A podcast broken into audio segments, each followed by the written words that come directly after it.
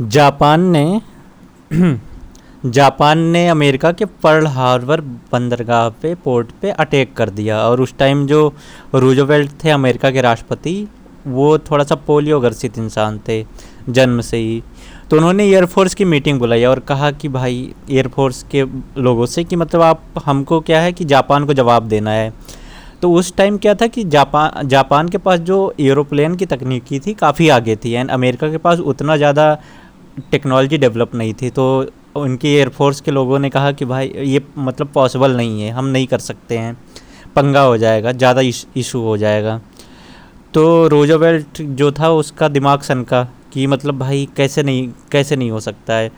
और ये था कि वो अपनी कुर्सी से खड़े हो गए। मतलब बंदे ने दिमाग से इतना ज़्यादा ज़ोर दिया और उसको देख के जो उनके सेना के प्रमुख लोग थे, वो बोले, कर सकते हैं हम, कुछ ना कुछ सोल्यूशन निकालेंगे। उसके बाद हिरोशिमा और नागासाकी पे उसी के बाद जो है, परमाणु बम गिराया गया अमेरिका के द्वारा जापान के। धन्यवाद।